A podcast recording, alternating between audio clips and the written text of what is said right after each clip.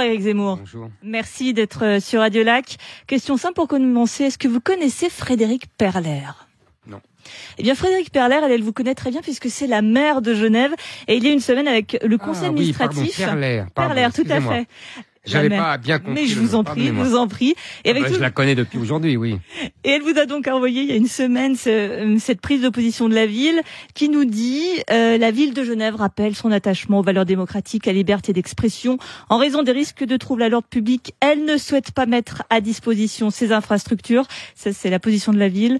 On va dire que vous n'êtes pas le bienvenu. Je constate que si vous êtes face à moi euh, aujourd'hui, c'est que ça vous fait ni chaud ni froid ça me fait ni chaud ni froid, c'est simplement euh, décevant pour la maire de Genève et pour Genève. D'ailleurs, euh, elle se contredit euh, dans la même phrase, c'est-à-dire qu'elle dit au début que c'est une tradition de Genève en faveur de la liberté, de penser, etc. Très connue, enfin, sauf quand il y avait Calvin. Euh, mais passons. Euh, mais et aujourd'hui, euh, elle me dit que je ne suis pas le bienvenu en raison de quoi? En raison de mes idées et de mes opinions. Donc, elle n'est pas favorable à la liberté d'opinion, des idées, ni à la liberté de penser. Euh, il faut choisir dans la vie. Euh, donc, manifestement, l'intolérance est de son côté, le sectarisme. Madame Perlard, la maire de Genève, est intolérante? Ah, elle est intolérante, elle est sectaire. elle, elle, elle se soumet en plus à la rue. Elle se soumet aux gens violents. Moi, je ne suis pas violent. Je n'interdis à personne de parler, de penser. Je ne veux, je ne manifeste contre personne euh, dans la rue. Je ne cherche pas à tout casser. Elle se soumet à ces gens-là. Donc, elle est intolérante, sectaire et, en plus euh, lâche. Donc, ça fait beaucoup.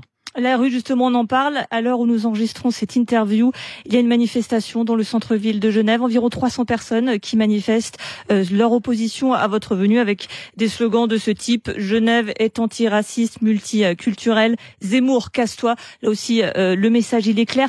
Genève, c'est une ville qui a une tradition de consensus, qui est plutôt calme d'habitude. Et elle se déchire depuis deux semaines autour d'une personnalité, vous.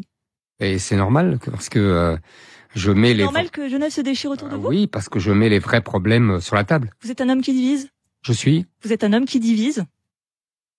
Vous savez, euh, diviser. Euh, vous savez, la démocratie, qu'est-ce que c'est? Qu'est-ce que c'est que la démocratie? On se pose jamais cette question. La démocratie, c'est pas que tout le monde soit d'accord. Sinon, il n'y a plus de démocratie. C'est un régime totalitaire. La démocratie, c'est justement la division organisée. C'est comment vivre avec ces, ces oppositions, ces divisions. C'est ça la démocratie. Sinon, il n'y a plus de démocratie. Donc, je divise. Oui, il y a des gens qui sont d'accord avec moi, il y a des gens qui sont pas d'accord avec moi. Mais ça s'appelle la démocratie. Sinon, il faut renoncer à la démocratie. Vous voyez? Donc, euh, euh, c'est quand même simple, je crois, à comprendre. Nous avons aujourd'hui un système euh, diversitaire, comme dit mon ami Mathieu Boccoté, qui est, qui est d'essence totalitaire qui ne veut pas accepter d'opposition, qui ne veut pas accepter qu'on ne soit pas d'accord avec lui. Et nous avons un système diversitaire qui veut détruire les peuples et les nations, que ce soit en Suisse, avec la maire de Genève, ou en France, avec le président de la République et d'autres. Donc évidemment, moi, je m'oppose à ce système qui veut détruire les peuples. Je constate simplement que la Suisse est mieux équipée institutionnellement pour permettre au peuple de se défendre. Et c'est pour ça que je n'étais pas toujours sur cette ligne il y a longtemps, mais c'est pour ça que je loue désormais le système suisse. Alors, Yves le vous êtes un amoureux de l'histoire française, de la grandeur de la France. Est-ce que c'est pas un pied ironique que de venir à Genève, Genève qui s'est construit en opposition avec la France? En opposition, n'exagérons rien, disons Pour que... Napoléon un petit peu quand même. Oui, mais en même temps, c'est Napoléon qui a mis fin au, au combat entre Suisses. On vous remercie pas pour Napoléon, on sait jamais vous me posez la question. Bah, vous avez tort. Euh, mais c'est pas c'est pas grave. On peut c'est toujours agréable de discuter autour de Napoléon. Exactement. Euh, et puis nous moi j'aime nos désaccords. Voilà. Vous voyez, c'est agréable d'avoir des désaccords. On discute, au moins on, va s'apporter l'un l'autre. Moi, je vais vous, je vais défendre Napoléon, vous vous allez le critiquer et on va on va se stimuler l'un l'autre. C'est ça qui est intéressant. Sinon, ça sert à rien. On reste enfermé dans son système de pensée. Euh, voilà. Euh, maintenant, euh, Genève ne s'est pas on n'est pas opposé à la France. Franchement, euh, Genève est très fière en même temps euh, d'être, euh, je crois, proche des Français, proche de la France. Il y a beaucoup de Français ici. alors à la fois on critique la France et, et, souvent avec raison. Je vais vous dire la vérité. Je pense que nous avons beaucoup de leçons à tirer de la Suisse et de Genève et de la Suisse en général. j'ai dit pour le système institutionnel avec le référendum euh, fréquent qui permet euh, aux Suisses de s'exprimer, au peuple suisse de s'exprimer, mais aussi sur le plan économique. Je pense que nous avons beaucoup de leçons à prendre pour la, la faiblesse des charges, pour la, la, le niveau élevé du salaire net. Je pense que le problème en France, c'est le salaire net trop bas. Et le salaire net est trop bas parce que les charges sociales sur les, les, les entreprises françaises sont trop élevées. Parce que vous n'avez pas ce problème-là. Euh, vous, vous avez mais il faut vous présenter en Suisse, Eric Zemmour, si on est si bien mais que vous ça. savez, mais moi, mais moi, je ne suis pas, je ne suis pas. Quand il y a quelque chose qui qui fonctionne bien, je suis prêt tout à fait à l'admirer et, et à prendre des exemples. Tenez par exemple sur, on parlait d'immigration tout à l'heure, sur l'immigration. Euh, vous n'avez pas de droit du sol. Eh ben, je souhaite la même chose pour la France. Justement, en parlant d'immigration, ici les immigrés, ce sont les Français qui viennent chaque jour, ce sont les frontaliers. Ils sont 90 000 à traverser la frontière chaque jour. Si on suit vos positions, il faut donc renvoyer ces 90 000 Français chez vous D'abord, je suis très triste que, euh, effectivement, il y ait autant de Français qui aient besoin de travailler en Suisse pour gagner mieux leur vie et pour souvent avoir même un travail. C'est un échec pour la France. Deuxièmement, euh, c'est vous qui décidez, mais vous décidez déjà. C'est-à-dire qu'il y a en Suisse euh, une règle simple, c'est que quelqu'un qui a un travail et un titre de séjour régulier eh ben, peut rester en Suisse. Vous serez étonné si... de voir combien il y a de jeunes voix qui pensent que les Français attendez. prennent leur travail et qu'en plus ils consomment pas ici. Mais attendez, mais attendez, j'ai pas fini. Mais je les comprends, les Suisses. Je les comprends. Euh, j'ai pas fini. Simplement pour vous dire qu'en Suisse, si vous n'avez plus de travail pendant six mois et que vous êtes au chômage pendant six mois, vous perdez votre titre de séjour et vous êtes renvoyé. Je souhaite la même règle en France.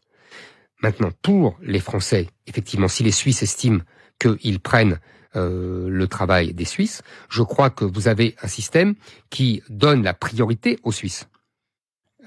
L'entreprise doit demander, si j'ai bien compris, euh, à, à, vos autorités s'ils peuvent engager un étranger et non pas un Suisse.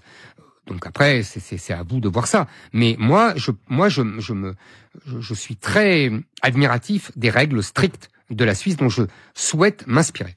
Vous êtes donc ici à Genève ce, ce, mercredi pour une conférence, mais aussi pour récolter de l'argent je suis surtout là pour voir des Français. J'étais à Londres la semaine dernière. Euh, il y a beaucoup maintenant de Français expatriés, ce qui me chagrine, je vous avoue. Je pense que ces gens-là, qui sont souvent euh, les plus doués, les mieux diplômés, euh, les, les, les, plus dynamiques, les, les plus entreprenants, manquent à la France. Je pense que nous exportons des bacs plus 10 et nous importons des bacs moins 10. Euh, je pense que c'est mauvais pour le pays. Euh, nous devons cesser cela et, et, et j'aimerais qu'ils reviennent pour une grande partie en France. Et je comprends deux choses. Je comprends que euh, ce ne sont pas seulement les préoccupations économiques, fiscales, qui motivent ces Français. Souvent quand même. Mais j'ai dit, ce n'est pas seulement. C'est aussi, j'ai discuté avec eux, vous savez. Mm -hmm. bon. C'est aussi euh, qu'ils ne reconnaissent plus la France quand ils arrivent à la gare du Nord, à la gare de Lyon, quand ils arrivent euh, à l'aéroport, euh, à Roissy, à Orly, euh, quand ils se baladent dans les rues de Paris ou en France, ils ne reconnaissent pas la France. Il n'y a plus, il n'y a plus le peuple français, il n'y a plus cet art de vivre à la française, il n'y a plus.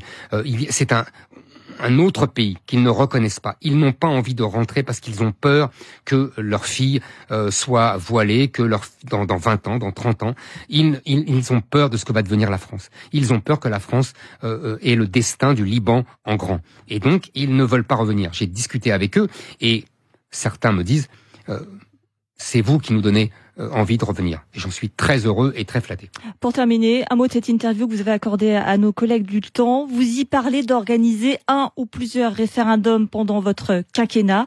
C'est donc euh, officiel. Vous êtes candidat à la présidentielle non, Je dis, je dis, je dis simplement si je suis candidat, si euh, j'arrivais à être élu, euh, la première chose que je ferais, c'est un référendum sur l'immigration avant l'été. Euh, pour euh, mettre en œuvre toutes les mesures que je propose et qui, qui doivent être qui doivent être entérinées euh, et, et, par le peuple. D'abord parce que ce sont des mesures importantes, comme je vous l'ai expliqué, et qu'en plus, aujourd'hui, les juges, en particulier le Conseil constitutionnel, mais aussi la Cour européenne des droits de l'homme, la Cour de justice, se sont arrogés le droit de juger euh, la loi française au nom de principes qui datent de plusieurs siècles euh, et qui. Euh, la Suisse dépend aussi de la Cour européenne des droits de l'homme. Oui, mais vous avez raison. Mais simplement, je pense que la France doit pouvoir se détacher de la Cour européenne des droits de l'homme pour ses intérêts vitaux. Si, vous savez, nous avons vécu sous le général de Gaulle, sous Pompidou, il n'y avait pas de ratification de la Convention européenne des droits de l'homme et la Cour européenne des droits de l'homme n'avait pas compétence en France. Et nous n'étions pas une affreuse dictature. Donc il faut bien se mettre ça dans la tête. Ce n'est pas aux juges de décider à la place du peuple. C'est la démocratie, c'est le pouvoir du peuple. Ce n'est pas le pouvoir du juge. Merci beaucoup Eric Zemmour. Avant de vous quitter, euh, je vais vous citer le, le philosophe genevois peut-être le plus connu, Jean-Jacques Rousseau, qui disait « Je sentais que retourner à Genève était mettre entre elle et moi une barrière presque insurmontable. Je vous laisse méditer cette maxime de Jean-Jacques Rousseau. Merci au polémiste Éric Zemmour d'avoir été sur Radio Lac. Merci à vous.